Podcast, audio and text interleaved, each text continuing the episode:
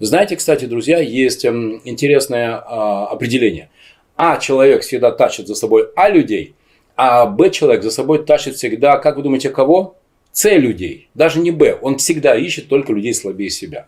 Так вот, я, Владимир Маринович, всегда за собой тащу не просто А людей, а со звездочкой. Мне принципиально важно, чтобы это были люди сильнее меня. Чтобы это люди, которые меня научат, а не я их научу, как им исполнять свою функцию. Я не умею работать со слабыми людьми.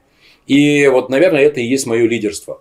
Кто такие бирюзовые люди? Это люди в моей практике, которые соответствуют трем основным критериям. Первое – это профессионалы. Второе – это люди с высоким уровнем внутренней мотивации на решение задачи. И люди, которые любят взаимодействовать, умеют взаимодействовать. И в результате они умеют самоорганизовываться в такие группы, когда такая группа собралась для решения задачи, решили эту задачу и пошли к следующей задаче. Бирюзовые люди. Так вот, бирюзовую компанию можно создать с помощью таких бирюзовых людей. Если человек опаздывает или как-то нарушает трудовую дисциплину, но при этом делает свою работу, то вполне вероятно, что он таким образом привлекает к себе внимание. Это такие первые звоночки, что он чем-то недоволен, что у него есть внутри какое-то несогласие, что-то его напрягает.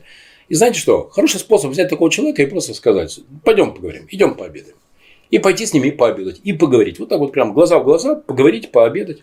И поспрашивать: ну давай, рассказывай, что произошло, что случилось. Я хочу понимать, что так, почему. Вот ты там опаздываешь и тому подобное.